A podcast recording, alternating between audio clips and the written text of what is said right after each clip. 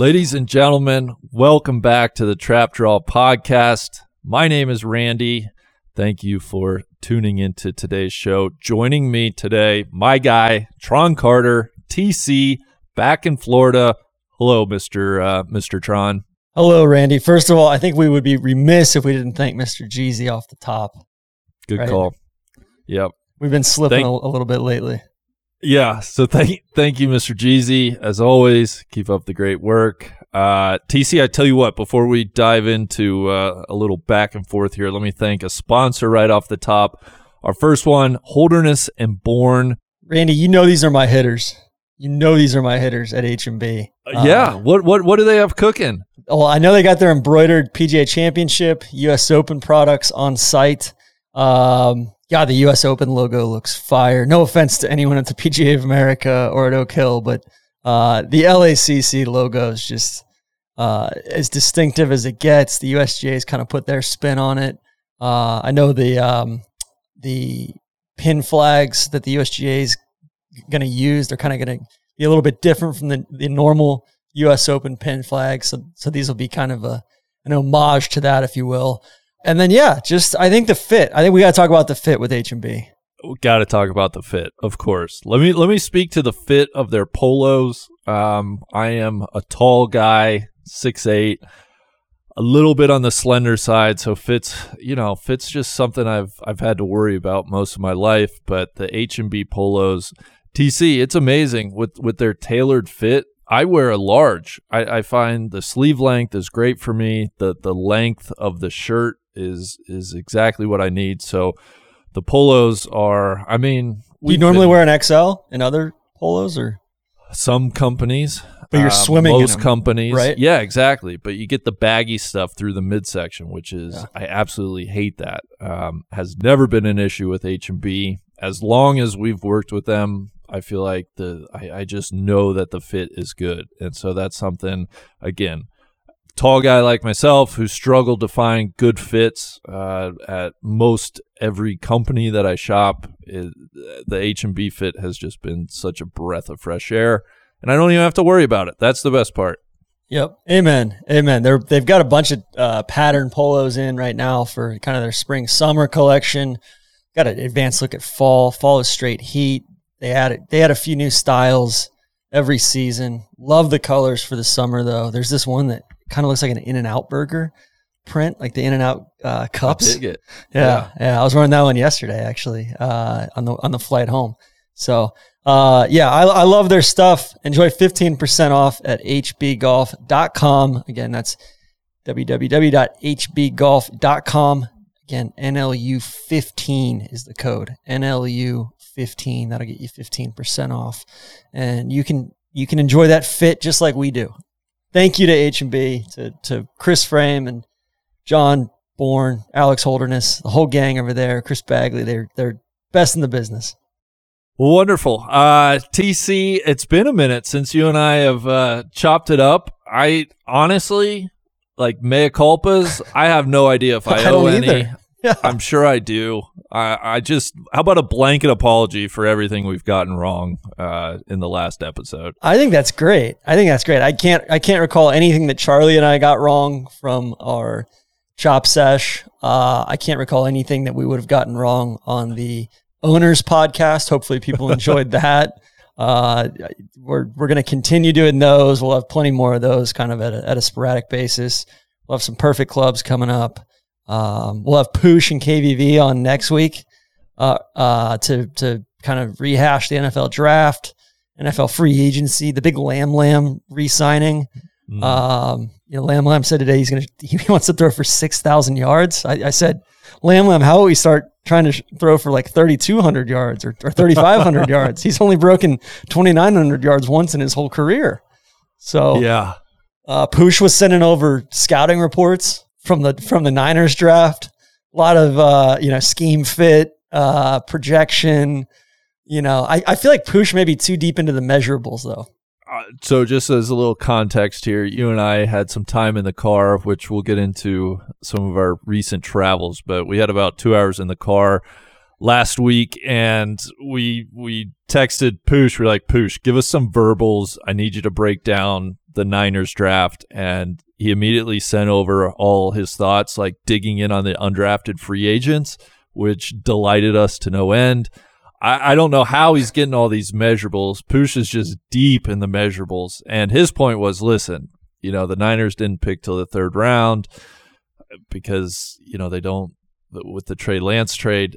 So he was like, you got to go, you got to lean heavy on the, on the measurables and the athleticism and then hope you can coach them up and hope there's a scheme fit. So those iPhone voice messages, I needed to be a little quicker to save them. I, I always forget like how quickly they disappear. I've still got them, big guy. We can roll them in next week and just just Okay. banter with Poosh a little bit. Yeah, he was defending Okay. the kicker selection in the third round. He said Belichick was hunting for a kicker, so they scooped ahead of him.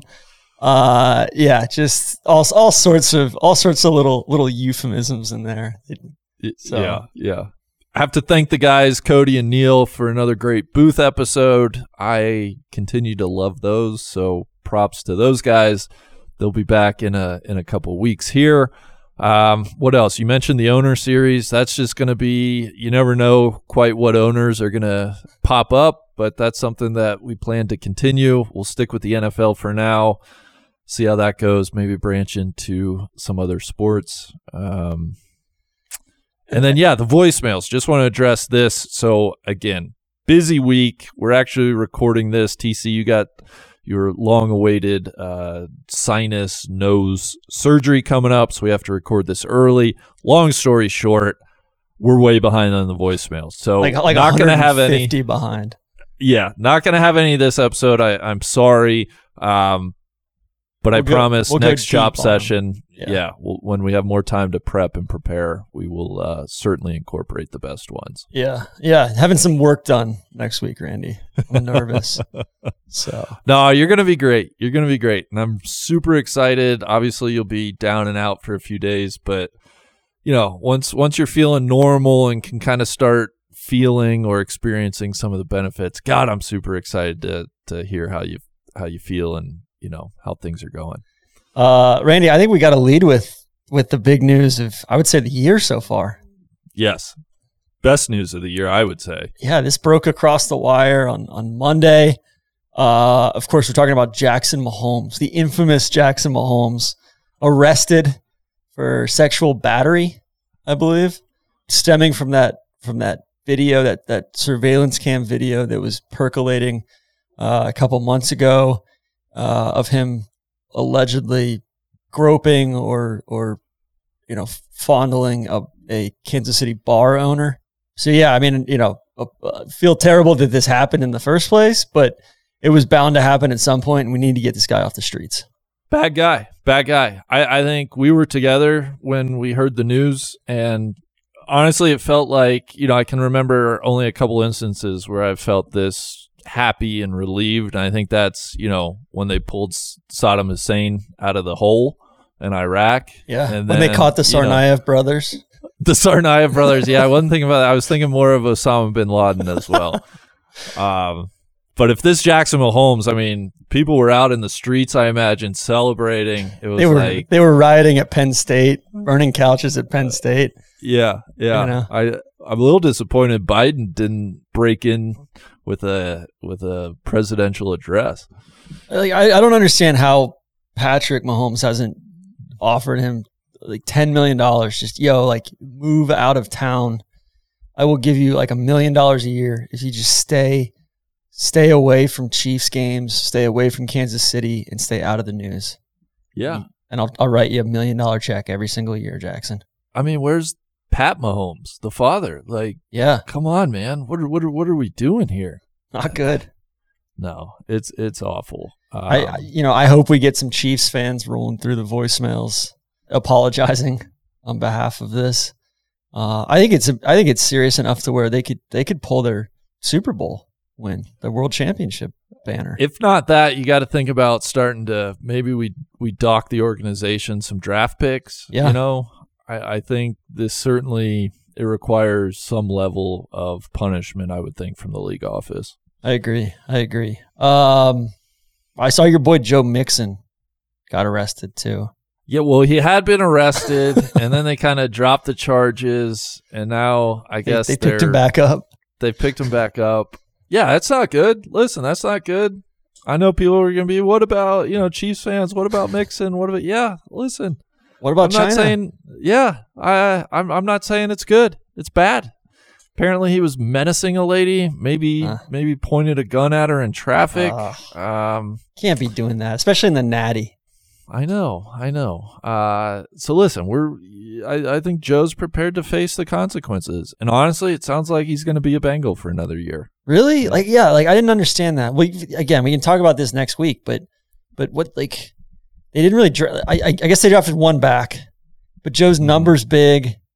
I would I would assume at some point they they move on from him, right? Yeah, I think a lot of people thought they would draft the replacement in this draft and and just cut him right away. I think the running back they got is maybe a year away. I, I, I think the plan now is to hopefully restructure Mixon's contract, get that number a little lower, ride with him another year, and then, you know, take it from there.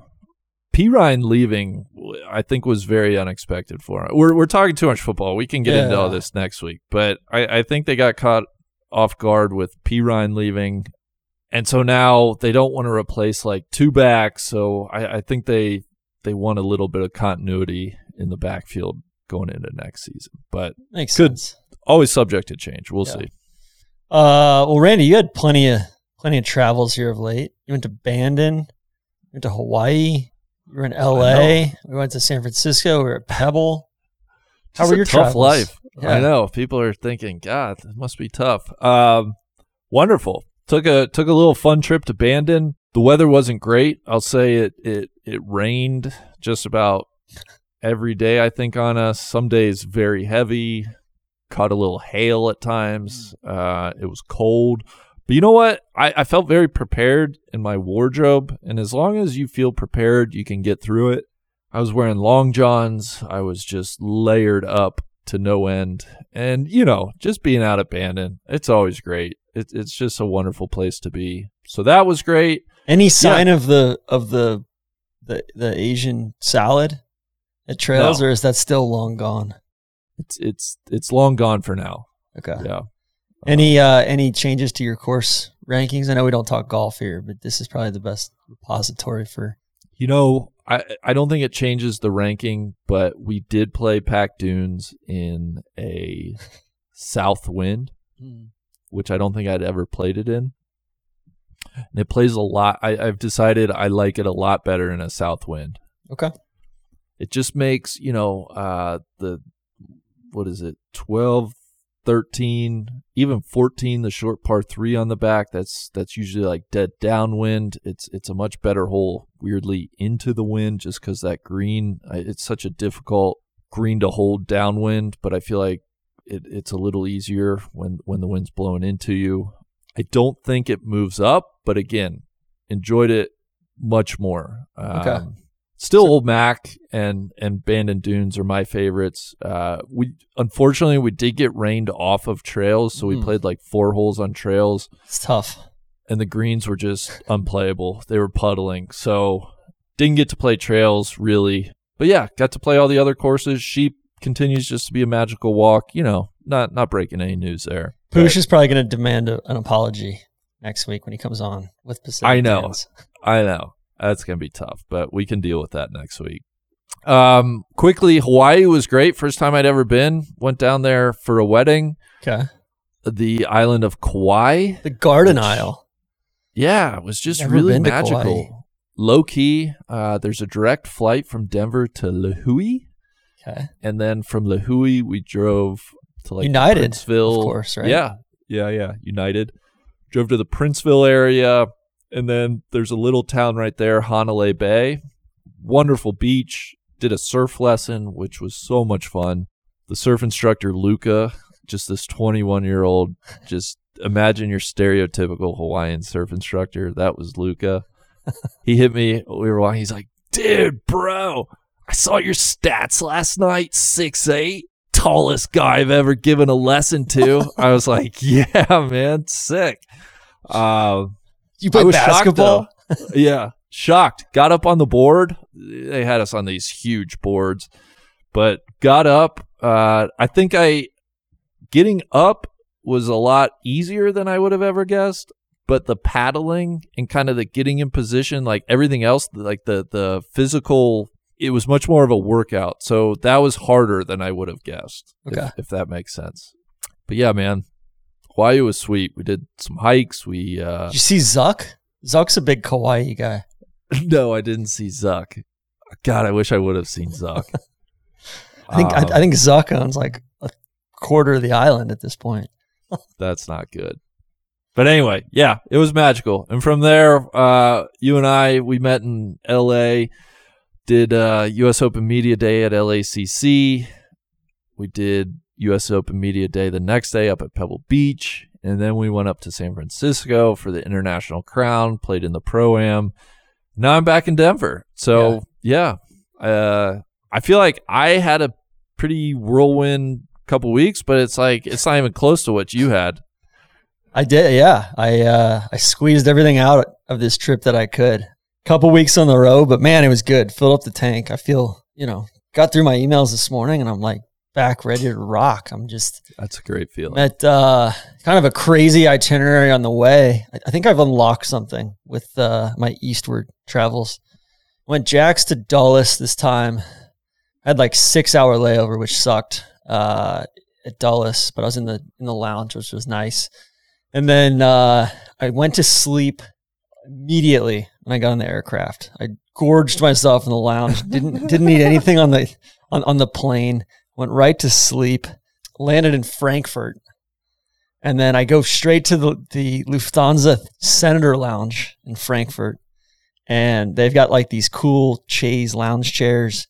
And I eat. I I have a couple beers, couple couple uh, you know, nice German lagers and- Sure. and- or pilsners, and then I eat a bunch of sausage and pretzels and take a shower there, and then I, I like I feel completely. I feel like I just just woke up in my own bed. It's great, and then and then I was onward to Glasgow from there, and then yeah, we, I met our our good friend Jim Hartzell uh, over there and, and traveled with him and uh, one of our editors, Matt Golden. Uh, we filmed and, and played golf and traveled with Jim and met all the people that he met on his trip, plus a few more. And uh, man, Scotland is just, I'd never been to that part of Scotland before. I'd been The, to the west, the west coast, right? yeah, yeah. So we flew into Glasgow and then we drove down Kintyre Peninsula down to Dunaverty, which is south of Campbeltown and Machrihanish. We stayed about four nights down there. Mm-hmm. You could see Northern Ireland in the distance. I played some great golf down there. Went to just a fantastic tea room. All this will be in the video, so I won't I won't go too deep into it. But Well, and just Yeah. just to let folks know, Jim actually was on a previous trap draw, so hopefully you heard him talking about his book When Revelation Comes. It's a just poignant, powerful, moving story. And so he was returning to Scotland. He had book signings for that book. Obviously, Scotland is central and crucial to that book.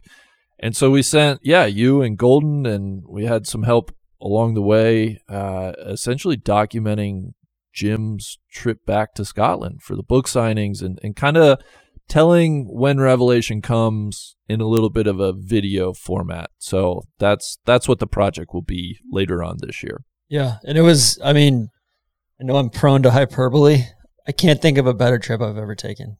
Like the the people the people we met along the way, the people that Jim's met along the way that that you know he reconnected with, um, even from our own travels. Uh, George and Anne from our Cullen episode of Tourist Sauce season two made like a seven hour drive down from Aberdeen to Dunaverty for the book signing. We played Machrihanish with him the next day. Just you know, we went out to we went out to Iona, uh, very cool little island. This guy Finley hosted us. We went to gosh, we, the the uh, Isle of Arran, which was I think that's the center of the maze. Randy, I'm I may not encourage you to go there because I'm afraid you may not come back. I'm, I'm just gone. We've lost him. Yeah, hung out. Just great hotel there, the Corrie Hotel. Hung out with th- this guy Greg, who runs one of the creameries on the island, and and this guy Ewan. He's like one of the the um, the uh, mountain rescue guy, and he's also like the superintendent at this little course, Corrie. We went to Oban. We stayed in Oban for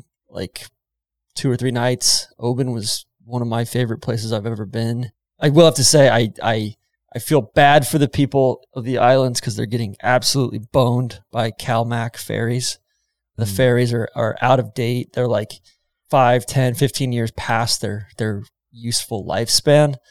And whole I got deep into it. I did this whole I went down the wormhole. They're trying to build new ones. They're delayed by like four or five years. They were trying to build them, you know, eco-friendly, and they've got the bow thrusters on them, all that, and this gla- in this Glaswegian shipyard that they're trying to resuscitate. That this billionaire bought. It's not. It's a debacle, Randy. It's a debacle. We may need Poosh to apologize for all Yeah. that. Exactly. He's got he's got very close ties to Glasgow. deep, deep Glasgow ties. But yeah, and it was just magical. So then I left from I left from from Arran. Uh, or actually, you know what? I will. I'll tell you a story. We were driving across the Isle of Mull. We took a ferry over from Oban to Craignure, like a ninety-minute ferry. We were droning. We were doing all sorts of stuff. You know, kind of leisurely drive across the Isle of Mull to, to catch another ferry over to uh, from Fionnphort over to Iona and we're almost there. I was, you know, I was driving. We had, la- I'm, I'm a pro at driving on the left side of the road now. After enough of these trips, plus being in Australia for a week earlier this year, and then, you know, at this point, driving on the left side of the road is no big deal. But it's a single track, one lane road. And there's these Okay. little like passing pull offs that you know it's there's tour buses coming by. It's it's a not the most comfortable road to drive on. Anyway, we hit a pothole Mm. we hit a pothole. We saw the pothole on the way back by. Not good. Uh, double flats on the left side. Immediate Immediate. or yeah, Oh, immediate. Oh, oh. Uh, luckily, so you know we we pull off. There's no spare. We're, we're in a Skoda Octavia station wagon. No spare. well, even um, if there's a spare, you need two of them, right? Exactly. Exactly. Yeah. Um, so luckily there's a there's a service station about 500 meters up the road.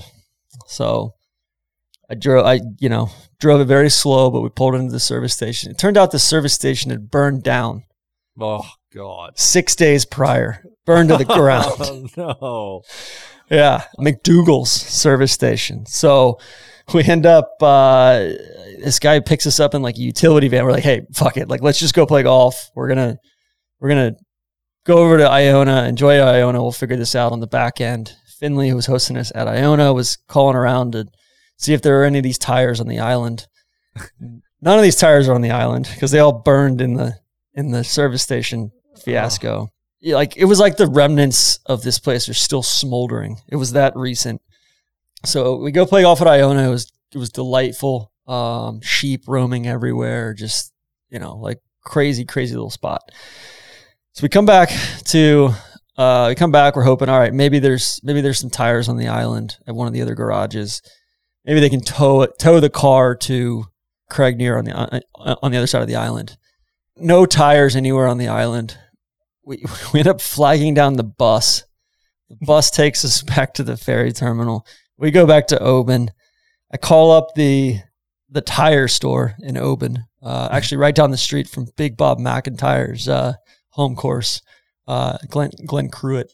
And uh, tire guy says, "Do you know what size the tires are?" I said, "No." So I call the tow truck driver. I can't understand a fucking word he's saying. Uh, he he's he's gonna meet me at the ferry terminal the next morning. You know that morning uh, with the car. So I buy these two tires. I get I, I get the tire size. I take the, the the ferry ride over with the two tires. I walk onto the ferry with the tires, one tire in each hand, and he picks me up in the tow truck. And the guys, the insurance adjusters, are on the ferry with me, going up to the garage. And he drops me off at this at this old school old school garage uh, right there in in um, uh, Craignure. Guy gets the tires on. I was super, super thankful. and then Jim and Patty, one of our other videographers, had, gone back down to had, had gone ahead down to to uh, Kilmartin Glen and then onward to Arran, and I bombed it down from there. But I, it was, I guess, there was same exact thing happened to a French video company, and they were stuck on the island for two or three days. So I'd like to think the enterprising Americans took took matters into their own hands, leveraged the local economy, took care of the good people that helped us along the way, and and we were not delayed at all in our journey onward. So God, yeah, that is that's a lot. yeah. So yeah, I mean, I had called like we called the the rental company, you know, Avis, and they were like, no, you know, yeah, there's a garage right down the street, da da da da. da. So anyway, it ended up, It, it burned. yeah, yeah. So, uh, yeah, and the guy like didn't even want to charge me to like, you know, change the tires. I'm like, dude, like here's a couple hundred pounds. Like, thank you. Like, and he got me on, like, I, like the ferries are are packed. There's not enough of them. They're running like half schedules. So I didn't even know if I was gonna be able to get a ferry ticket. The only ferry ticket I could get was like, you know, 90 minutes after the first one that dropped me off. So I had this quick turnaround and all that. So anyway, the um Randy, the coronation is this weekend as you well. don't have to Or, or me. yeah, I mean, I, I guess by the time this goes out, the coronation will have happened. Everybody is absolutely buzzing, especially in London. Everybody in Scotland was kind of like, eh, whatever, as they're, you Yeah. know. But uh, but yeah, everybody's buzzing. I know you're buzzing. Of course, I thought about maybe grabbing a flight over and and being there in person. Yeah, I saw some of the arrangements or the, the logistics, some of the tents that are being put up. I could see it from the air flying out of out of Heathrow. Um, London to LA. Just want to thank thank the the purser and the entire staff on that flight. I had a handwritten note at my seat, Randy. All sorts of Hollywood types. There was some famous producer sitting right behind me that everybody was a buzz about. I didn't know who he was. Uh, landed at LAX, and then yeah, went to went to Esther's for dinner. Thank you to Tug Coker and Catherine Coker. They're wonderful restaurant that they have in uh, Santa Monica area. And then yeah, played, play, got to play Bel Air, Randy. It was it was I was just wide eyed the entire time. Uh, Sounds like a real members club. You can always Oh. get a game at Bel Air. big big tequila club. Just drinking palomas all day. They've got these burgers at the turn too. That uh, crazy burgers. Uh, Chef Nobu lives on the course. He lives on the tenth tee. Um, so or tenth tee or eight, it's like seventeenth green, kind of in there. He's got these rock shrimp. They're crazy. The Weeknd just bought a house there. Ben and J Lo, all sorts of crazy shit. Just Saudis are up on the hill. Yeah, it's it's Yeah. nuts. Yeah, and then yeah, we we played played Pebble. You got to play Pebble for the first time. Yeah, was- I, was we, cool. we won't go too much into that. We we did uh, around at LACC and Pebble will be film rooms. I, I think we can leave the intrigue for for Yeah. those. They're gonna release um, prior to the men's U.S. Open and the women's U.S. Open, respectively. TC, I think the big news you you just floated this across our Slack. For, uh, when you were leaving San Francisco, Yeah. uh, you talked about an altercation between two women in the row behind you. Yeah. I, I, I need details, please. It was crazy. It was crazy. I uh, was at the airport. SFO. I've taken this flight twice now in the last like six weeks. It's a, not a good flight, Randy. Old ass seven seven seven, like bad, like the, like the really old one. Not you know like probably ancient, like 25, 30 years old. Midnight flight, 11:59 p.m. SFO to ORD. Uh, I get this one lady was causing some problems at the check-in desk. Just very, very. It was a, it was a lady from Chicago with her son, who were kind of her. I think her son was in the, her, his twenties. She could walk fine, but she was doing the wheelchair on the plane and all that. Like, just bad, bad scene. So anyway, flight goes. I'm in first row of, you know, economy there. It's Oh, impossible. To, that. it's I hate that impossible to get the upgrades out of SFO, man I hate that on those red eyes. And uh, actually, this is the same one that uh, I, I was in the backwards business class seat uh, last month, so I didn't get it this time. So, so I'm there. I'm in the I'm in the aisle seat, first row, and um, one of the this lady, this same lady, gets up to go to the bathroom. Like as we're making our descent into uh, Chicago. Like it's like there's like six minutes left in the flight, and I'm not sure if this lady's just like never flown before or what. So she, so she gets out of the bathroom. Flight attendant's like, "Hey, like you, like you, you, you got to take your seat." So she was like 30 rows back. She ends up coming up and just sitting like next to the lady behind me because there was an empty seat. Like it was like a, it was a three four three layout. Okay. Um, so she's in like the the mid like the the middle seat on the left side of the airplane, behind me to the right. Just like straight up climbs over this lady. And then like I can like and I'm And like everybody's sleepy. yeah, I'm like just eye. waking up, right? I like Yeah. t- I took a bunch of melatonin. I'm like, you know, I got like a 90 minute layover at at ORD. I got to kind of sprint from like B to E, and um, so all of a sudden I just hear these two ladies going back and forth, like, "Try me." Try me, like oh, you, you- like oh fuck you, da da, and like I'm just Oh. like whoa, like you know, and it was, I and like I kind of like I kind of look back, I'm like oh my god, it's that you know, it's it's the lady that sat down, and she's just like straight up in this other lady's personal space, just like Yeah. Doesn't like no regard for it or whatever. So then you know they end up like yelling at each other. Flight attendant comes over. She's like, hey, you know, like. And like the flight attendant, you tell she's like worked four or five days in a row. She's about to have like a week long vacation. This is like the Yeah. last flight between her and that. So uh yeah, She so must the- be like, we're so close to landing, guys. Yeah. Just, just chill. So they end up chilling out, and then as soon as we land, this lady gets up like out of her seat, like right, we're pulling into the gate, gets up out of the seat, and then she's like trying to go like thirty rows back, Oh God. and she's trying to get by the lady that you know the lady who was, she was sitting next to on the aisle, and then like they end up getting into like a shoving match, Oh. and you know she's like, like How old's I- the like- other lady? Like I said, excuse me. It's so it's a the, the one lady that was causing the disturbance is like this African American lady. She's probably 65, like 60, 65. And then there's and then it was this it was this Asian lady who was probably in her early 50s. And it was a pretty like formidable, like it would have been a heck of a fight Yeah. Uh, because like this this Asian lady, she was not backing down, nor nor Yeah. should she have. And so so you know the one lady starts pushing her, and you know then like like me and a couple other people kind of stepped in and we're like whoa whoa whoa whoa whoa like kind of like kind of tried to separate them like I, I separated out like and uh you know and then like the the flight attendant you know took took everybody's name down and you know apologized to everybody and was like yeah like we've like that person's going on the no fly list kind of thing. It was it was surreal man. It was crazy and like some of the shit they were saying to each other i wish i remembered it but it it, it was it, there were there were some good some really good one liners in there. But the one lady just thought that like she could do whatever she want because she said excuse me. Uh you know so anyway that was that We- was wild. We, know we know airplanes and airports are just civility, human decency. It's all out the window. yeah. I we've lost it all. randy i had some just a couple highlights from the trip. I had some haggis nachos Ugh.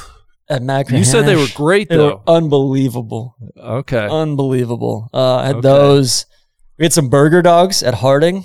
Same Yeah. same purveyor as the one that does the ones at uh, Olympic Club. Excellent. Fantastic. Yeah.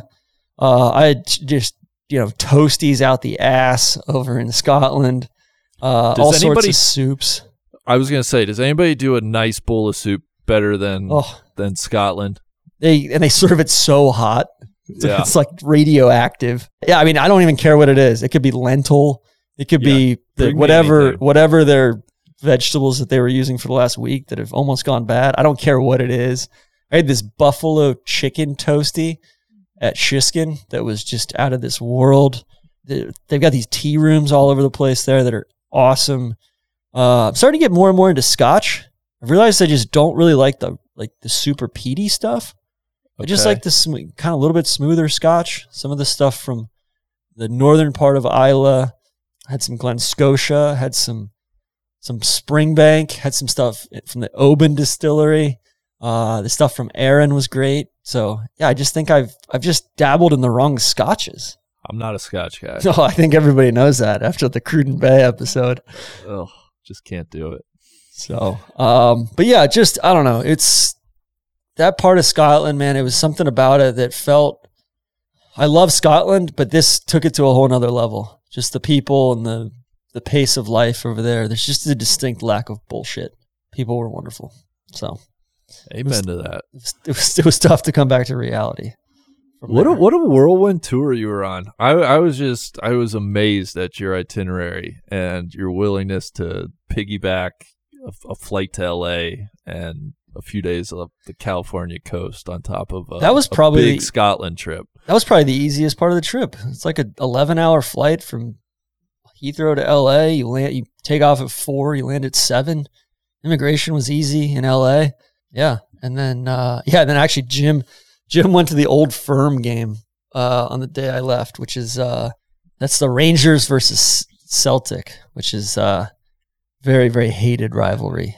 In, House uh, divided Glasgow. here. I think you're a Celtic guy. I'm a Rangers guy. Randy, I'm, I'm not comfortable associating myself with, with, you know, any of these. I'm a public figure. Uh, I'm, I'm told that in Scotland and the UK, people, people, public figures don't publicly associate with one or the other. Okay. It's just too divisive. Okay. Too divisive. Okay. So, Okay. uh, uh, yeah, like I know Robert MacIntyre, uh, he plays some shinty and he plays for the Celtic team. So he can't really hide it there. But, um, Well, let's. Uh, I we got. Uh, listen, we we got we got a few little travel things to to touch on. I think we got a, some sports updates to hit, and then of course we're monitoring some stuff. We'll we'll kind of not breeze through those, but we're gonna keep it Yeah. moving here. We we got some stuff we want to highlight. We've been reading, watching, listening, cooking. Uh, that's that's a recurring segment for us. But let's start with: Did you see this this bird strike on this flight out of uh, Columbus, Ohio? I didn't. What happened? Yeah, this this flight. I actually was alerted to it. My buddy CJ, who lives in Columbus, was like he was sending me the story. TC, you want to guess what airline it was? American. It was American. Uh, Wow. they were on a they were on a flight to Phoenix, and we had a bird strike. One of the engines caught fire. Thankfully, very good piloting. They immediately kind of took it back. Were able to land back in Columbus. But the crazy thing is, my buddy CJ said like he could hear this from his house. He was like, it sounded not normal. Uh, super loud and scary sounded. Sound like quote we were being invaded. Um, but there's some crazy video. You know, passengers are showing the the one engine on fire. Oh. Um, but in all seriousness, could have sounds like it could have ended a lot worse. But good piloting, they got it back on the ground safely. Maybe our guy Wind Talker will call in with a with an update on Yeah. what you know if he's ever had a bird strike while he's been in the tower. Yeah, these bird strikes, man. That's feels like that's what you got to watch out for. Yeah. Um, KBV sent over an article about this men only flight back from the fifties and sixties that uh, United ran. Did you see that? Did you read any of that? Well, I, I kind of just skimmed through it. The uh, you know, flight attendants had to be single. Uh, You know, it was like a what four p.m., five p.m. flight. You know, home uh, for these businessmen, c- cigars, scotch on the planes. Just a crazy, crazy thing to think about. Yeah, the the title of the article, if anybody wants to look it up, is "Sexist Pigs Might Fly" from uh, looks like Airmail, Airmail.news. So Uh, Yeah. The the, the uh, New York Times did a big write up on Denver International Airport and all the conspiracy theories. Was that? this you know anything new here, or was this kind of like just putting all the the rumors in in one place? I feel like we get one of these every few years. Yeah, not really. It was more. It was mostly just just kind of running through all the all the rumors. Um, it did talk to one of the like the PR person from uh, the Denver airport that they've kind of leaned into it at this point. They I'm have sure. I'm sure you've seen the, that You see signage. everything. signage. Yeah, So, uh, and then I just wanted to give a shout out. There's this lady. Uh, there was an obituary for Jane Davis. I think it's Doggett. Uh, she's a graphic artist who did a bunch of stuff with airports, their symbols, wayfinding, uniforms, etc. Kind of probably had a massive like you've probably been helped by her stuff over the years flying, just with some of the some of the imagery and symbols and signage. Uh, very cool woman, kind of before her time, and and kind of in a male dominated industry. She died at 93 here over the last couple weeks. So just wanted to shout her out, Randy. good, very good. Ninety three, life well lived. Good for her. TC, uh, let's change to the sports updates. I think the the biggest headline of the last couple of weeks we got we got problems going on in our own backyard, and We do. lots We of people our are asking. For, yeah, lots of people are asking us to comment on it. Listen, you and I have never shied away from owning our own our, our own problems. Miami of Ohio, Miami University, The their U. women's basketball coach. She resigned. Okay, she resigned, and then a couple of days later, it came out via the Athletic that she was having uh, a relationship with one of her players, Mm. which not good, not good. TC, which raises a whole host of questions that the 15 people on the Miami message board are really the only people to care about. But the, the the athletic director had agreed to David David Sayler. Uh, yes, David Sayler had agreed to accept the resignation of the basketball coach, DeUnna Hendrix, and as part of the, I guess, agreement of her resignation, Miami was to offer no details to any future employers except for yes, she worked at Miami. You know, here were the dates that she worked at Miami, and this was the position that she worked at Miami. Essentially like if somebody called her like hey we're thinking about hiring her. What can you tell us? Like couldn't go into any of it. That was per their written agreement. Somebody in the athletic department leaks uh, this information to the athletic. Good for uh, them. Inc- by the including text messages between the coach and uh, an unnamed player and so that brings up a whole host of questions namely like why did miami feel the need to go the resignation route with her. I, that's what I cannot understand. It seems like if you know the coach is having a relationship with a player, that has to be grounds for termination with cause. I would think. I, I, I would have to think that's written into every contract. So that just brings up, you know, when perhaps did people know about this before? It, it just it asks a lot of questions that I haven't heard any answers to, and it just makes me question like, what are what are we doing up there? What, what what's going on? Randy, So- we, we we may have to do some some trap draw Freedom of Information Act requests, queries of the Miami Athletic Department. Now, this basketball coach, I will say, she her record on the court had been a disaster. I want to say she was like 35 and 80 across four seasons. Is it? A lot of people were wanting her fired even prior to this season. Uh, it was another poor season, and so it's like, yeah, I, I just can't understand why they felt the need to like. It almost seems like to protect her. It, it just it, it leaves me feeling very icky and. I'm going to try to get to the bottom of it. I, I I haven't heard the athletic director address anything. Again, local media could care less about Miami sports, and I hate to say it, Miami women's basketball. So there's not a ton of information. There's not a ton of questions being asked at this time. But as Yeah. as I learn anything, you know, I'll be the first to share it with our trap draw audience. I mean, Randy, as, as Fat Cat boosters, this is on us too. You know, we, I we know. support the hell out of the golf pro, the, the men's golf program. You know, perhaps we have to have a talk with with the athletic department before we can associate ourselves any further. Yeah, I think that's fair. So I, I do want people to know we are we are very concerned and we are continuing to monitor the story. Randy, I saw you, Los A's are moving to Vegas. The Oakland Athletics feels like it's been a long time coming. Um, yeah, they've they've been kind of a dead franchise walking in Oakland for a while. It's a bummer. Some good history in Oakland. Good fans. Um, yeah, good fans. You know, I feel bad for just the city of Oakland.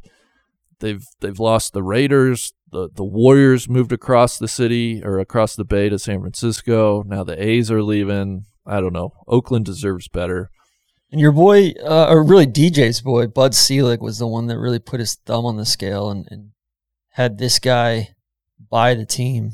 Because I think uh, some of the, you know, Joe Lacob and some of the Warriors guys were going to buy the buy the A's at some point. Now I'm sure they would have moved him to San Jose or something in the process, but it seemed like that would have been maybe a better course of action than, than this cat that owns him now. And it seemed inevitable that a franchise was going to get to Vegas. So from Yeah. that standpoint, I guess it's not shocking. But yeah, my big takeaway is just I'm I'm sorry to the people of Oakland. Yeah. Uh, I know you're a big Crystal Palace FC guy. Uh, do you see the name of their new coach? What? Yeah, I don't really know anything about it, but what's the guy's name? Adolf Hutter. Adolf Hutter. Yeah, which is tough. It's a I tough, mean, you just glance at hand. it. Yeah. Yeah, you're you're double taking that name.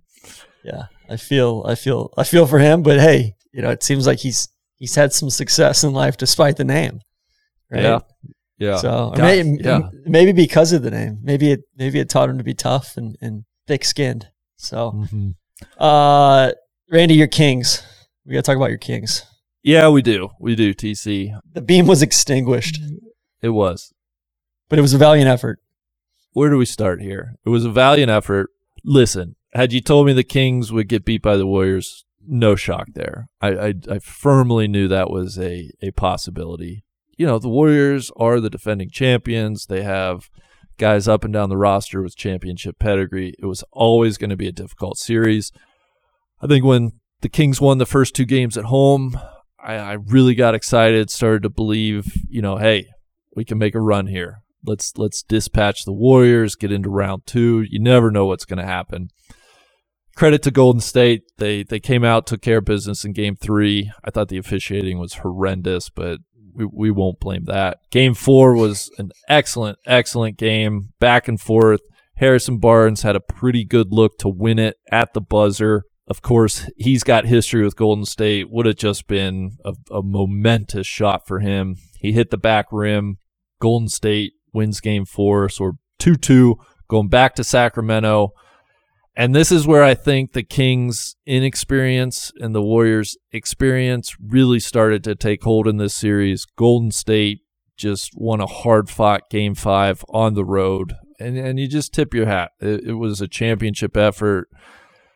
And so I'm thinking all of a sudden, you know, I go from the Kings being up 0 uh, 2-0 to now they're down 3-2 going to Golden State. Yeah. and I texted a, a buddy of ours Matt Bartnick who's who's a huge NBA guy. And I said listen I just that the Kings better not roll over in Golden State. I'm going to be so disappointed if they don't show any fight because they've they've lost three state three straight. They're going on the road.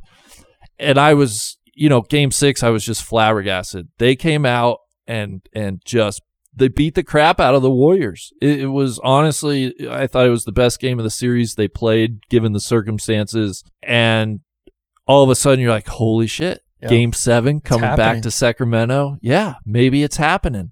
So I was excited. Um, I was not so excited because Game seven happened to coincide with like my leaving Hawaii. So the game's like starting at 9:30 Hawaii time.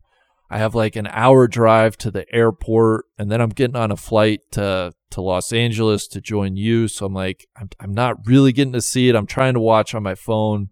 First half is kind of back and forth, feeling each other out. I'm still feeling like pretty good. Okay, you know, come out second half, like let's put this away.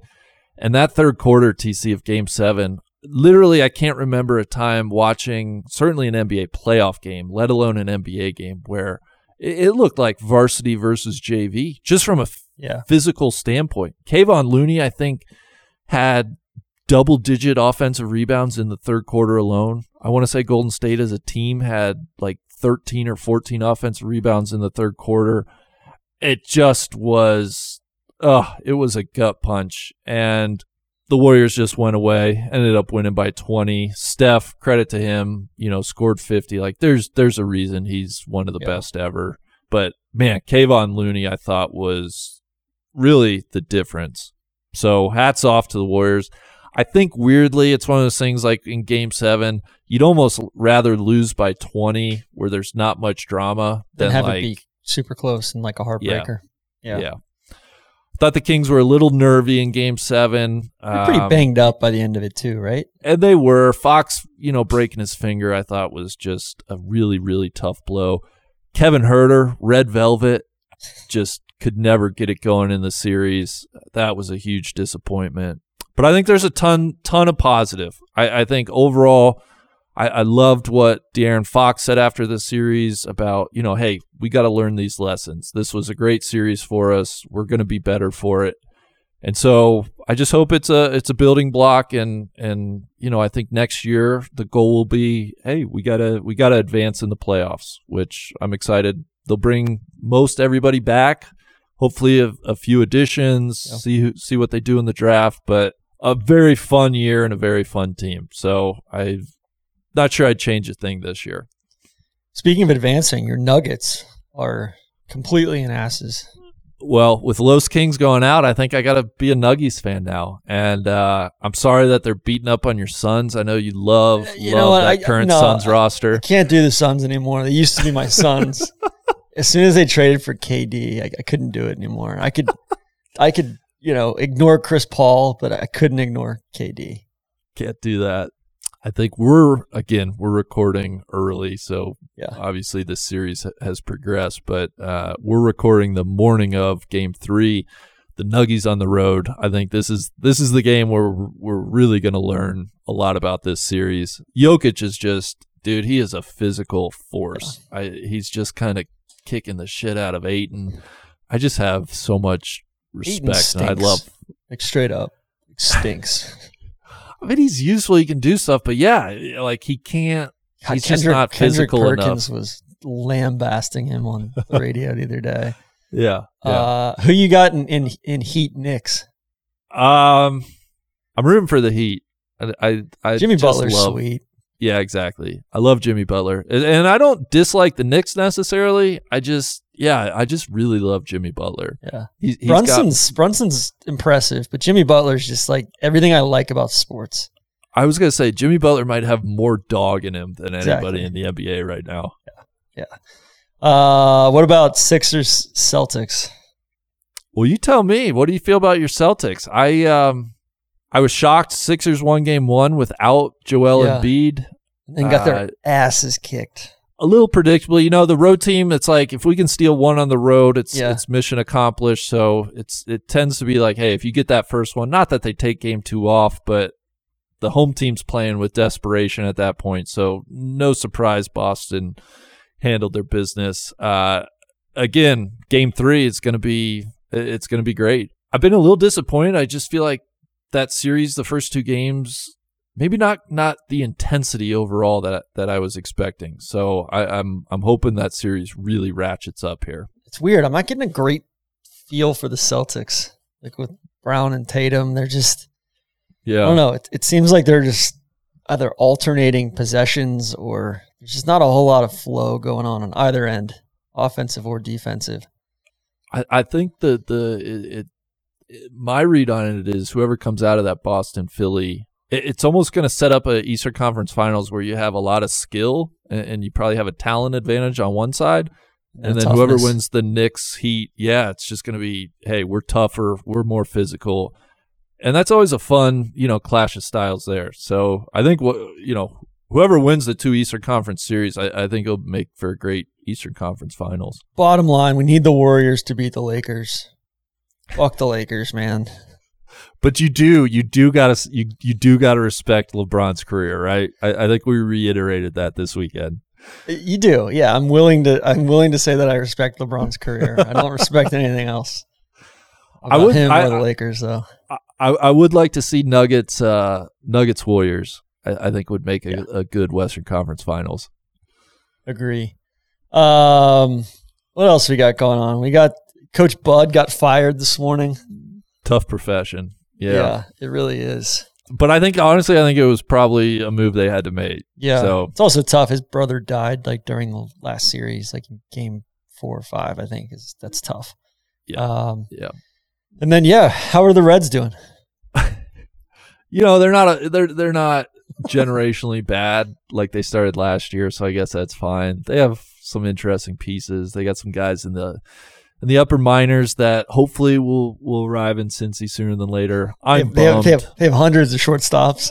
They have, they have a lot of middle infielders. I'm super bummed. Votto, it sounds like his shoulder's just not good. I, I honestly, it's getting to the point I'm worried that He's done. I don't done. even know if he'll play at all this year, which just sucks because this is going to be his last season. I was kind of hoping he'd go out with a flourish. I could, you know, he's like my favorite Cincinnati Red ever, maybe my favorite athlete ever. So I was hoping to enjoy him just a little bit longer, but maybe not. Yeah, the Reds, you know, I think they'll win, let's call it 70 games. I don't It's know. tough. I remain It's tough. skeptical. Yeah. We got some news breaking acro- across the wire. The the MLS commissioner is going after U.S. soccer, Yeah, he's pissed about the U.S. Open Cup. Which uh, you know I'm I'm surprised he, I'm surprised he didn't go after THG as well. I think THG's hands are certainly dirty in all of this. The U.S. Yeah. Open Cup is like, uh, I believe it's the equivalent of the English FA Cup, where literally every club can enter, and so you know you get like these third division weird U.S. league teams that can play MLS teams. But I, I believe I read a little of it before we hit record. I think the commissioner is like the MLS teams, even as they get deeper into the tournament, they kind of just use these games as opportunities to get a lot of their reserves and almost the MLS teams, second team players, like playing time. So it just makes for like not great soccer. Mm-hmm. And I think that was the commissioner's point is like, hey, this isn't a good product for anybody. We got to rethink how we do this. Yeah, U.S. soccer is a disgrace, just in general. I think they just hired a new director. A- Hopefully, they've a- given him carte blanche on an English dude. up. We might need to bring THG in here to to catch us up on all that. I feel like I feel like they they need to bring Adolf Hutter in. yeah. Well, TC, before we go any further, one more uh, one more sponsor to thank, Precision Pro. Whether you're a scratch player new to the game, there's an easy way to lower your scores, and adding a rangefinder to, to your pre-shot routine will change your game forever. Our longtime partner, Precision Pro Golf, has created a rangefinder unlike any other. NLU has been using the NX10 for almost a year now, and I can truly say it's easily the best rangefinder I've ever used and we've ever used. The Precision Pro NX10 has the essentials like a magnetic cart mount, slope adjusted distances, an external slope switch, and HD optics. You also get free battery replacements, a three year warranty, and a 30% off upgrade program. Th- those are actually like really valuable things. Yeah. Especially the, the free battery replacement. I can't tell you how nice that is if you're in need of a rangefinder or you know if if the warranty and the upgrade and the free batteries are enough to entice you from whatever you're using now head over to precisionprogolf.com slash nlu precisionprogolf.com slash nlu to see our favorite part the customization choose one of our nlu designs or get them all with the NX10, you can easily switch the look of your rangefinder uh, via what they call these skins. I have several. I have they, they We, call, me. we call uh, you Mister Skin. yeah, I have a Joe Burrow Bengals themed one that they gave me. I have a Shrink the Game one that that they made for me. Really fun stuff there. I feel like we need to get you a, a beam one too, a light the beam skin. Yeah, that'll be. I I'm gonna put that request in. That's absolutely right. Um, yeah. So again, head to precisionprogolf.com slash NLU and use code no laying up, all one word, no laying up to get twenty dollars off your next NX10. Um, TC, little- let's. little reading, listening, watching, That's a- cooking. yeah, that's exactly what I want to do. You want to start, or you want me to start? Uh, how about you start? All right. Uh, as far as reading, I wanted to uh, I wanted to shout out a, a interesting good book I just finished. How High We Go in the Dark by Sequoia Nagamatsu. Whoa, It's uh, what a name! yeah, That's yeah. sick. He lives in Minnesota. Uh, Japanese, uh, I, I believe he's a, a Japanese American. But the book, I, I really enjoyed the structure. So it's it's like a collection of short stories, but the the stories have a connection to each other. So it might be like a, a character that that just kind of shows up across them. That they're all just enough connected to make it you know a, a cohesive novel but it's it's it's kind of it will jump to different characters it jumps chronologically it's just a, a really fun structure to write a book the book itself is about he actually wrote it pre you know pre covid but it's it's it's kind of like station 11 in that regard it, it's post pandemic a little bit post apocalyptic there's this uh there's this virus that gets released from melting permafrost in Siberia, and from there, it just goes into like all these different vignettes and characters and ramifications. And it's just, it, it's in the end, though, it's, you know, you see the humanity, you see the the persistence of people, you see the hope that people have even in in awful times. It just is a, a very good book. Not very long. I think it was like not quite 300 pages. So that's what I wanted to shout out, TC. Sweet. I love it. Reading wise, I was going to shout out there was a, a piece in uh, Vanity Fair on uh, Rupert Murdoch by Gabriel Sherman that was just delicious. It was detailing all the shit he's had going on lately with, you know, I mean, it's like it's like real life Succession basically, yeah. and just like it. I, I went in on a spy. I spiraled down into this wormhole, getting reading all sorts of stuff about the sons and. He's got this other daughter who's not really part of the action, but she still has like a whole, like kind of a whole voting share. Um, but you know how he's just pitted his kids against one another, like on purpose you know, to see who kind of comes out on top and who can form alliances and it's just like really fucked up basically. Yeah. And uh yeah, like he's, you know, his granddaughter got got married recently. He had COVID. He he's getting divorced. He's getting he's with this new lady. It, it's just a lot going on and like the guy, I mean, what a what a shitbag, but what an interesting shitbag. Yeah. You know. And then and then and then in the midst of all this, your boy Tucker Carlson gets gets canned. I, TC, I should have led the show saying how sorry I am for you. I know that was just devastating news. Oh, I remember when Tucker Carlson used to be on like CNN. Oh, God, what a weasel, man.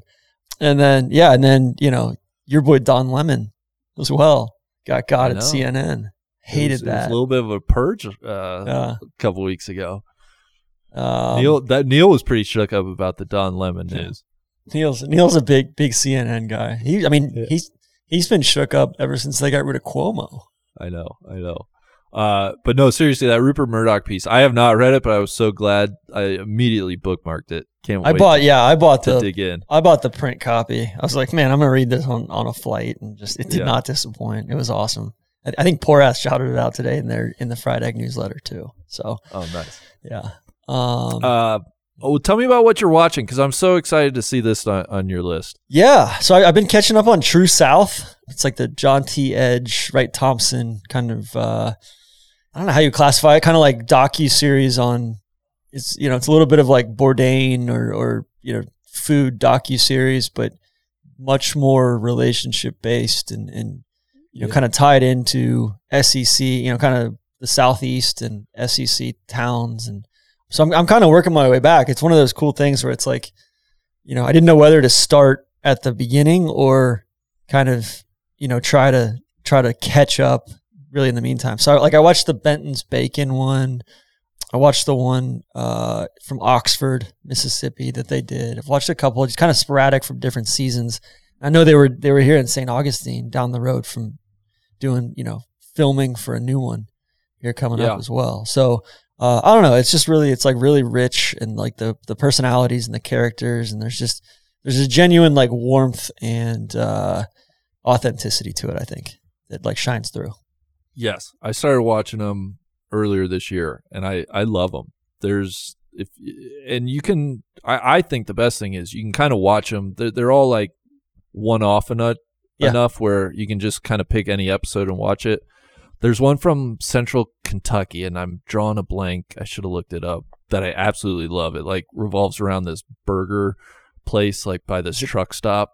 Uh, Tompkinsville, Kentucky. Yes, it's the first exactly episode right. of season five. Yeah, yeah, I love Watch that love that episode. Yeah, yeah. I mean, um, there's everything from Fort Benning, Georgia, like like you know, Columbus, Georgia, New Orleans, Beaumont, Texas, Athens, Georgia, you know, Shreveport, yeah. Louisiana, like all over the place. So yeah, I'm I'm stoked to see where they keep going with this. It's on it's on SEC network. So yeah, I don't know. Just you know, it Wright's Wright's a friend and and I, I I kind of felt embarrassed that I hadn't watched it before recently. It, just, it was just kind of bubbling and and I just don't watch a whole lot of TV and I'm hooked. So it's like the best best food thing I've seen since anything Bourdain. And if you have a ESPN Plus, they're all you know you can get into like SEC Network and and search for them and watch them through ESPN Plus. So that's a great one. Um, I had just a shout out more more listening, I guess a little reading when I was down in Dallas with with our with our buddy Bob Sturm. Uh, we got talking about how much we enjoy good sports writing and like smart takes and he recommended I check out Ethan Strauss's Substack. It's called House of Strauss. Uh, Ethan Strauss used to be the beat writer for the Golden State Warriors for ESPN, and then moved over to the Athletic, and now I believe is just doing. I, I think he's the Substack channel is like very successful, but uh, it's subscription. That's the thing. It's I believe it's like nine ninety nine a month. But Bob was like, just try it. I, I really think you'll find it worth it. And like one month in, I've I've I've absolutely found it worth it. Um, it's like I said, it's he'll put out articles on Substack, and then there's a uh, podcast that you can also listen to, where he'll just interview a wide variety of people, and um, yeah, it's it's just really good. So House of Strauss was was something I wanted to shout out. Sweet.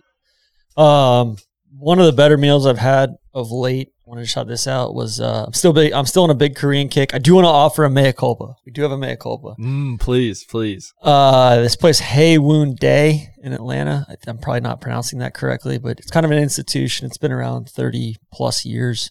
Over on Buford Highway in Doraville, just outside the perimeter. Went there when I was up in Atlanta recently. They still have the charcoal uh, tabletop grills. Uh, it's not natural gas; it's straight charcoal. And so I was wrong. Those do exist in the states. I I'd only seen the, natural gas ones. Uh, but yeah, that was, that was as close. I took my dad and Freddie, and they're both like, "When are we going back?" Like my, you know, Freddie just eating lettuce wraps and loves kimchi, like like the soybean paste, he li- like all of it. He was into it. Uh, my dad was blown away by it. You know, it's there's a the Korean food in Atlanta is strong, but I'd been to more of like the fancier places up in Duluth. This this place is kind of a kind of a throwback. So it was fantastic. Didn't get to go to any Korean places in, in, in LA this time. I'll save that for next trip. But yeah, Hae Woon Dae in Atlanta. I love it. I love it. Um, well, yeah, TC, we, we have some stuff we're monitoring. Should we jump into into that list and then call Yeah. it a day?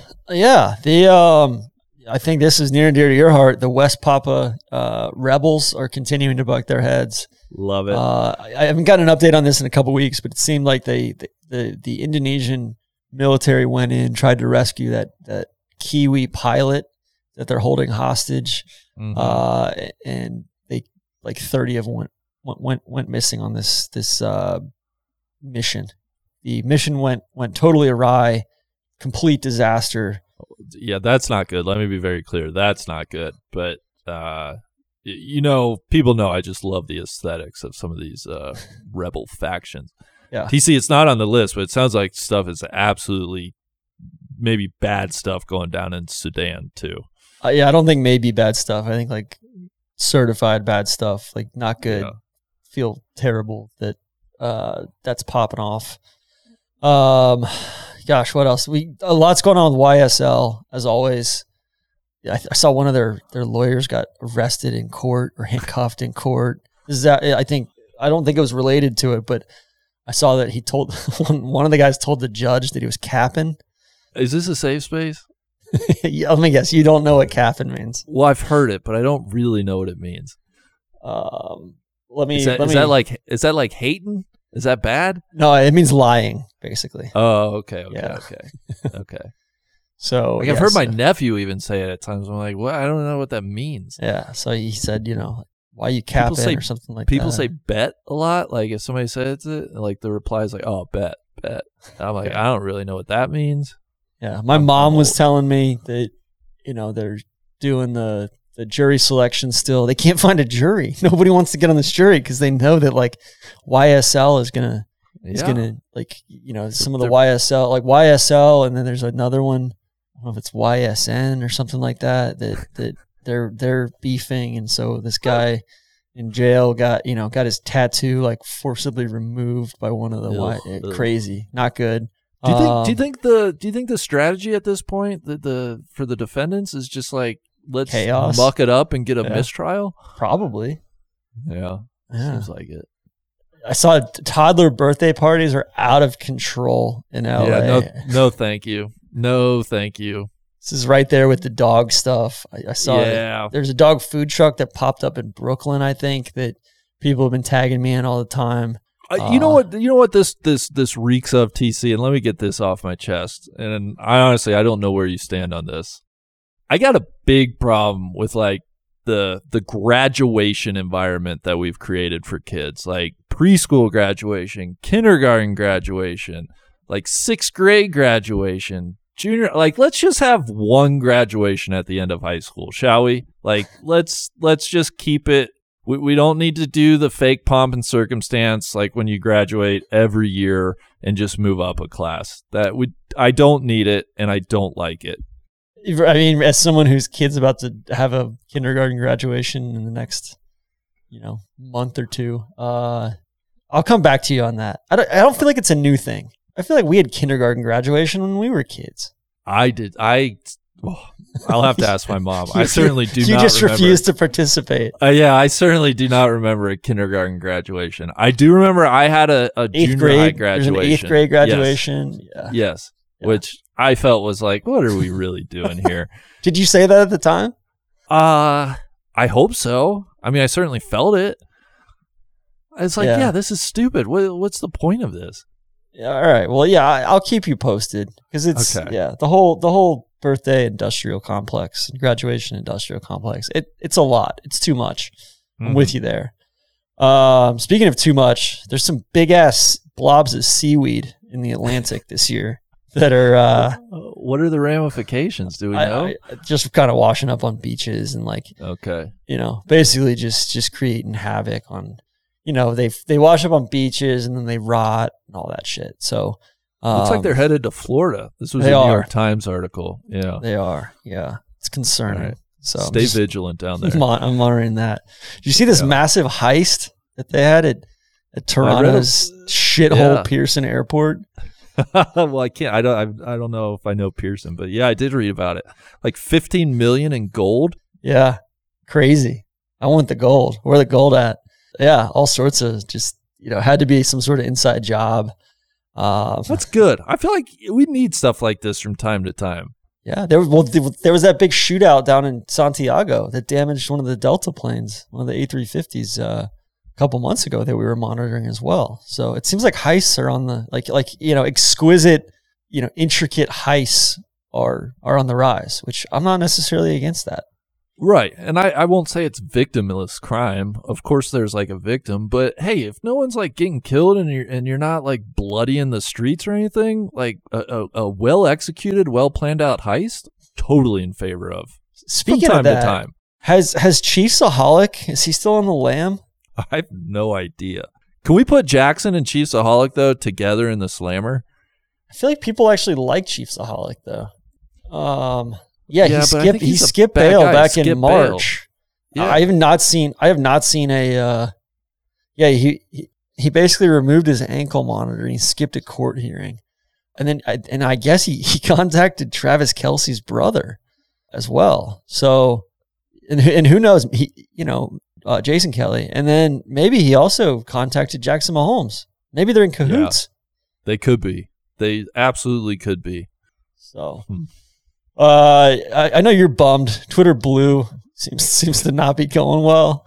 I, I TC, did I hear this correctly? Uh, Musk wants to charge people to read news articles via Twitter. I saw that. Yeah, I saw that. I haven't been on Twitter much less like three or four weeks. I kind of got off before my Scotland trip and just haven't just haven't like every time I get off, I have less desire to like pick it back up. It's funny. I did the before I left for Hawaii. I I deleted the app, have not reloaded it, and had no urge to check it over these last like two weeks. Yeah. Now, granted, like you know, you gotta I gotta be dialed as far as my my news intake and you know newsletters and stuff like that. But like I can easily just get my news from other sources at this point. Like Yeah. And I and I will say I was I was back on for Chevron weekend and especially Sunday of Chevron. And it is kind of fun to like, you know, just BS and tweet in real time about the golf. and not be on But all it- the time. Yeah, it's it's everything outside of that, and, and just like mindlessly opening Twitter when I'm bored standing in line somewhere. That I'm like, oh, that's what I do not need in my life. Um, this this one really this one really chuffed me. This one really got me. Uh, you see all the Miller High Life? They got all these pallets of Miller High Life got destroyed in Belgium. I did. Um, so the so the uh, European regulators were furious, furious that uh, they were they were advertising it as the champagne of beers, which is not a new thing. Like they've been doing that for years. No, I feel like that's been forever for the High Life. Which I'm also shocked that they were exporting High Life to Europe as well. Like you know, kind of a weird like who, who's drinking High Life in Europe, right? Right. Um, but yeah, you know, there's the French, the Belgians, and the Italians as well. There's all sorts of very strict laws in the EU about provenance and how you know what you can label certain things, uh, especially from a food and beverage standpoint. So obviously, the French take uh, champagne very seriously. So you know, it's a huge thing. Like everybody calls champagne like sparkling wine champagne, but no, champagne is it has to be from the region. You know, the Champagne region, those villages. So yeah, so they were they were just disgusted that you know they were calling calling this the champagne of beers. Uh, they took it very literally, and um, so they were they just emptied out a couple thousand cans. Of, I think I'm. I think I'm uh, good for them. I think I'm on. Uh, Yeah. I'm on the the Belgian side. yeah, you know, it's it's just like buffalo mozzarella or paprika or you Yeah. know different uh, different olive brands, all that stuff. It's yeah, it's you know you can't. Words matter, right, Randy? Mm-hmm. Mm-hmm. Absolutely. Absolutely. TC, you got to tell Uh, me about this this oil tanker that Iran seized. What? what yeah. Sarge tipped us off to it. I think it, it you know it comes on the heels of, of the Iranians being pissed off that the that the that the Americans forcibly emptied a, a an oil tanker. I think I don't know somewhere in the Mediterranean. So they they took matters into their own hands. It's kind of a retribution act. They seized this. I think it was a Mauritius flagged oil tanker, but it, you know I'm not sure what the current status of it if they're still holding it or whatever. But they said that they had run afoul of some maritime law and, and were not were not responding to you know messages from the Iranian Navy. And this comes on the heels of some piracy.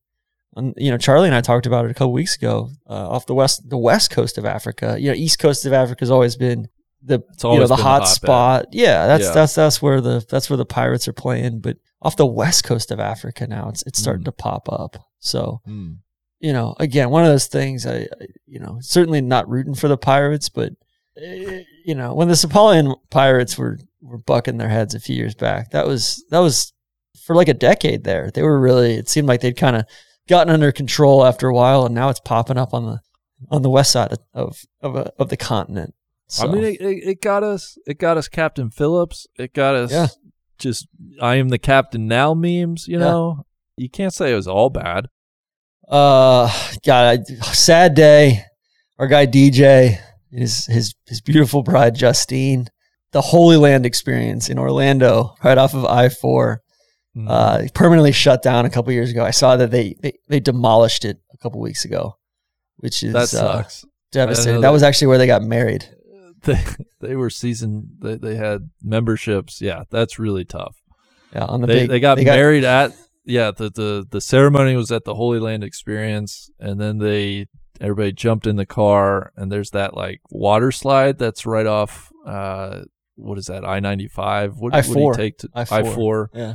and they kind of like jumped in this dueling water slide together and got to the bottom and had this great party. So He's- that's tough for DJ and Justine. yeah, memories, memories, you know, kind of destroyed. You know, they got married on the top of the, the fake Mount Mount Sinai there.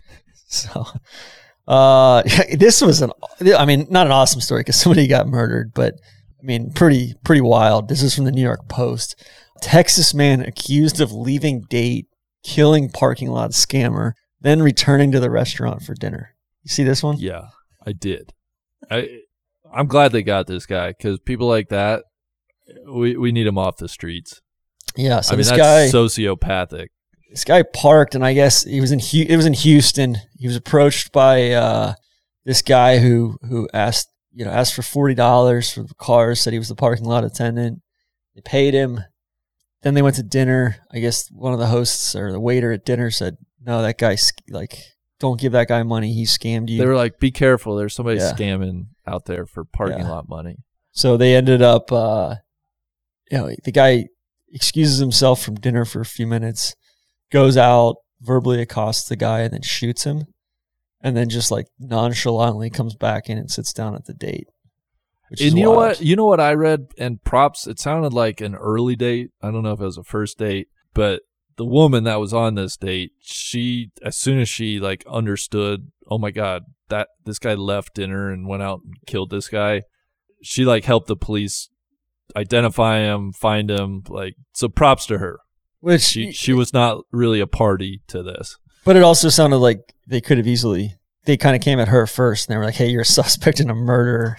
That's true. You should probably help us out here." And we got a question why. You know, maybe we got a question why she chose accepted a date with this True, type of person. true.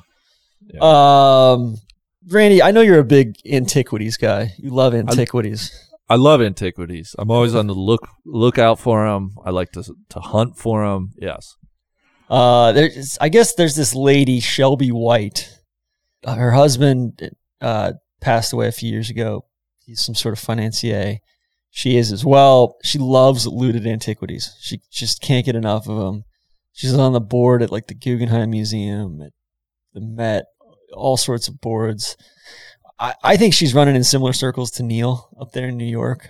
You know, Mm-hmm. who knows? I mean, she probably has connections to Columbia, but I guess like she's there's there's certain institutions now that have that like she can't donate to because like she has so many looted antiquities. And I guess the DA up in Manhattan has been trying to you know work on these cases. They ended up seizing a bunch of antiquities from her, sending them back to back to the Middle East. You know, she's she's uh she's got I don't know, just all all sorts of bad shit. Shelby White. It's, you know, it's kind of some of these people that donate to like higher education and you know sit on the boards at some of these these museums and foundations and everything all to just launder like like your people the sackler family all to just launder their their reputations and their Yeah. social their social Your standing Les Wexner. oh yeah don't even get me started there There's a good documentary. I, All the Beauty and the Bloodshed, kind of about this lady's fight to get the Sackler's name removed from all these museums that they've donated to. full full send on that full support I actually just bought uh, Patrick Radden O'Keefe or Patrick O'Keefe Radden. He wrote a book, Empire of Pain, all about the Sackler dynasty, which I'm excited to dig in on. Yeah Bad people, TC. Like, Bad. cannot stress enough. Fuck those people. and, and yeah, bad people. Um, elsewhere in the art world, you see this one? The, uh, the there was a banana taped to a wall as part of an art installation in Seoul, and, uh, And guy ate it. some guy ate it. He was hungry. I honestly, I can't blame the guy. I mean, if you're gonna if if you- if you tape a banana to a wall and want to call it art, I think it's fair game if somebody's hungry for them to come along and eat the. That could be art. That's like performance art, right? exactly. I think I honestly, I, I think that's exactly what the artist was probably going for. What's the weirdest exhibit you've ever been to? Would need some time to really Okay. think about that. We can come back to that next time. Yeah, also when when I when I record with Charlie Warzel, he was we had a long talk about like stuff you find in people's fridges and stuff. Like, Yeah. do you have any weird bugaboos on? You know, like like Charlie was like, if you don't have Heinz ketchup, like you're probably a sociopath. Like if you Yeah. if you buy like Hunt's or some some other sort of ketchup, it's um, peanut. Uh, it's Jif peanut butter for me. Okay. Like Peter Pan, get out of here. Skippy, ugh. If if you're not Jif, uh, what are we doing? I, Isn't I'm that like, their slogan? choosy moms choose choose Jif? you're you're Yeah. a choosy mom. I am. It's it's It's like Bounty paper towels. Like if you don't buy every- Bounty paper towels, like yeah, exactly. it's weird. You What know? are we even doing? Are you a Tide guy? No, I actually my sister got me onto this company called Blueland. Very Okay. uh, environmentally friendly. They they send you like a an aluminum tin. So it's essentially to reduce all the plastic. A lot of plastic goes into laundry detergent. Like A lot of plastic just goes into all sorts of consumer goods. It's crazy. Oh God, you're you're people awful. at P and G. You're a proctoid. I know. So shout out to my sister. She's got me on Blueland. All right. Uh, let's see what else. Actually, one one other thing I wanted to shout out. This was a great little like period piece in in, in the New York Times. Great article about the demise of the stretch limo.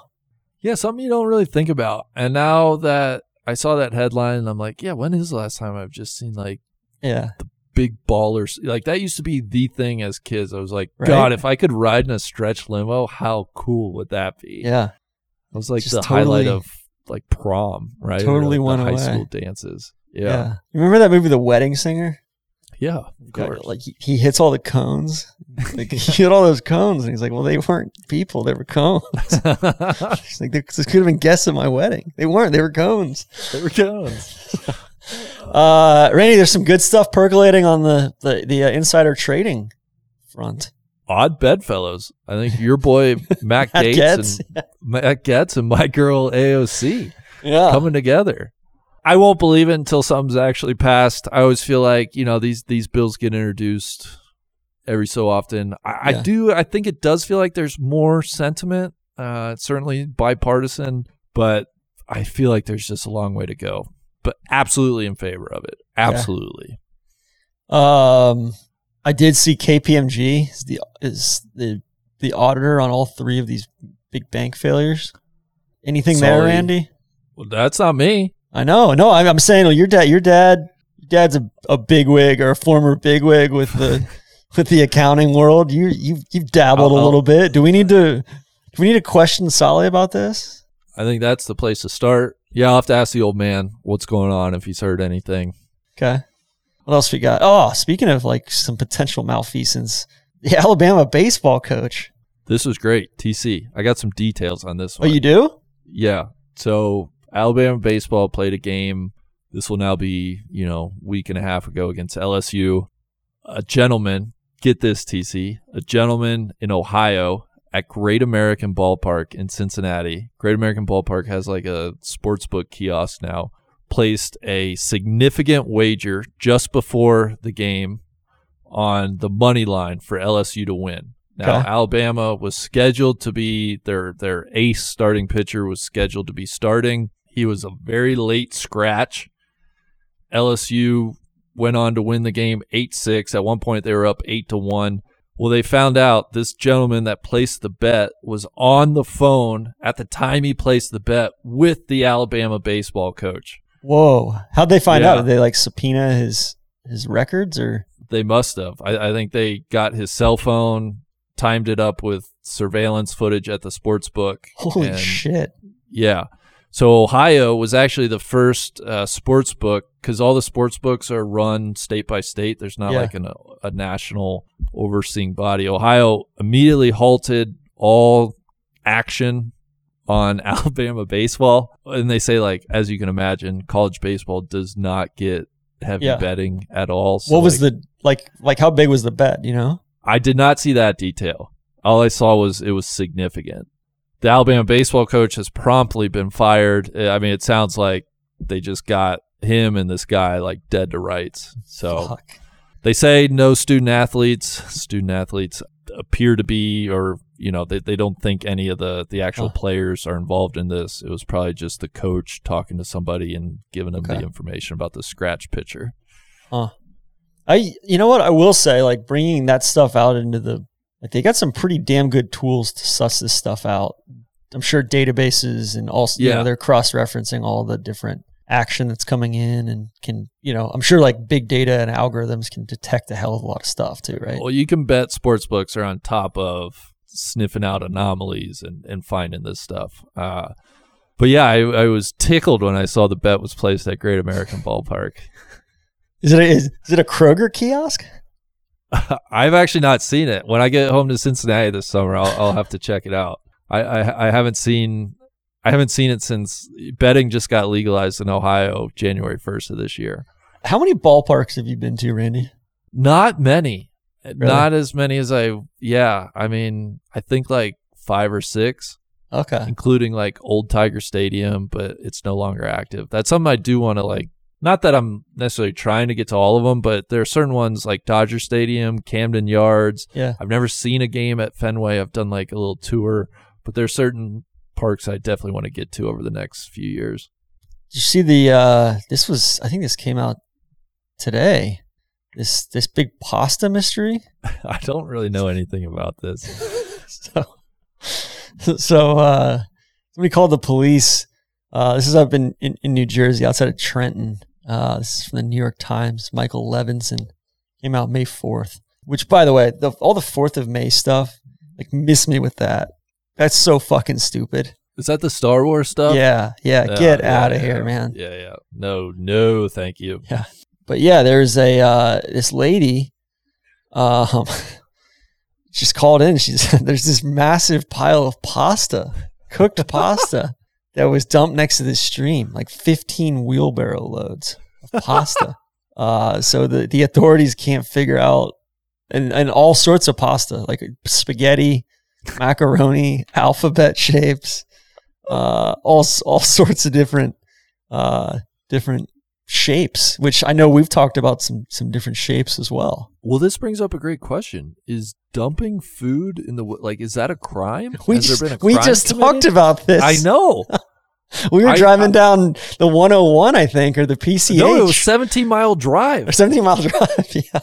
and I I just peeled a banana. I'm a guy that likes to take the peel all the way off the banana. I remove just the tips of both ends, and I firmly, firmly, firmly, firmly am in the camp that you can throw fruit or food It's like biodegradable. Yeah, just Yeah. like don't be a scumbag about it, right? Like toss it into some wooded area or like a bush or a plant. Not, you know, don't be annoying about it. But it's like first first level biodegradable. It's not like, hey, it's going to take exactly. two years to biodegrade. Like if it's a if it's a ream of paper or something like that. It's like no, like this is like this was grown on a plant. But I had rolled down the window and literally was getting ready to toss it as we come around the bend, and there's a cop sitting there on the side of the road. And I, I don't throw it out, but I, I said to you, I'm like, TC, I don't know if throwing food is considered littering. And that would have been, I mean, I should have just done it. That would have been the Yeah. test case. But I'm sure it was going to be a persnickety cop too on 17 mile oh drive. my God. you know? Yes. Yes.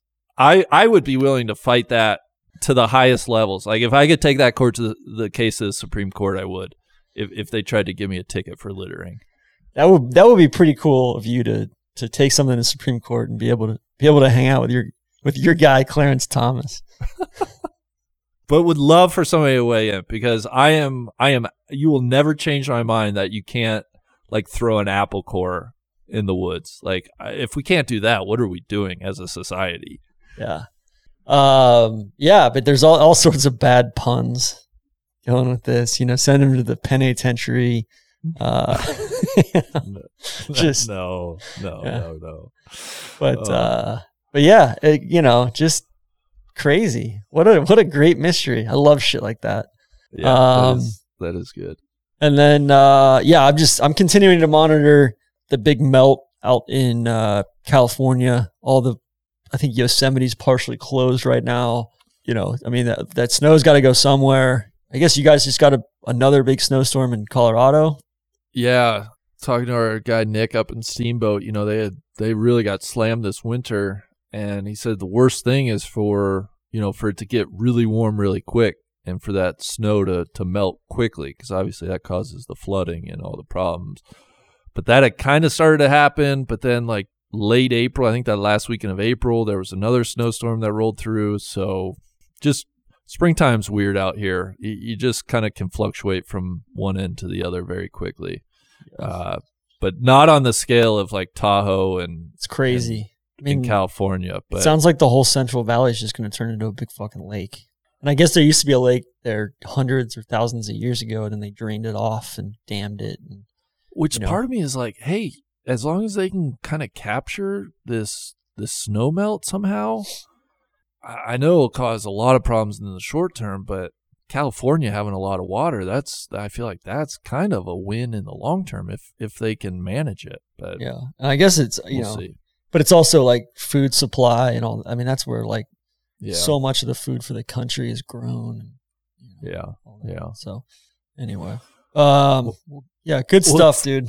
TC, it was it was a pleasure chatting with you. I I, I want to wish you, of course, uh, safe passage with your surgery in all seriousness next week. God, I hope it changes your life. I can't I can't wait to see. I've never had sur- I've, I've I've had my wisdom teeth out, but I've never had anesthesia before. Like like a true going down, Yeah, going Yeah. down for the count. So it's a weird feeling. I don't know. I I, I don't even think it's a bad feeling. It's just yeah, you're just kind of like uh, you just slowly just pass out. But anyway, we'll be back um, with an NFL kind of reset, go over draft, free agency, kind of set the table before before OTAs and mini camps this summer with Poosh and KVV. And until that time, TC, be well and best of luck. thank you, and, and DJ and Justine, we're thinking about you guys in, in the wake of this this Holy Land experience news. It's devastating.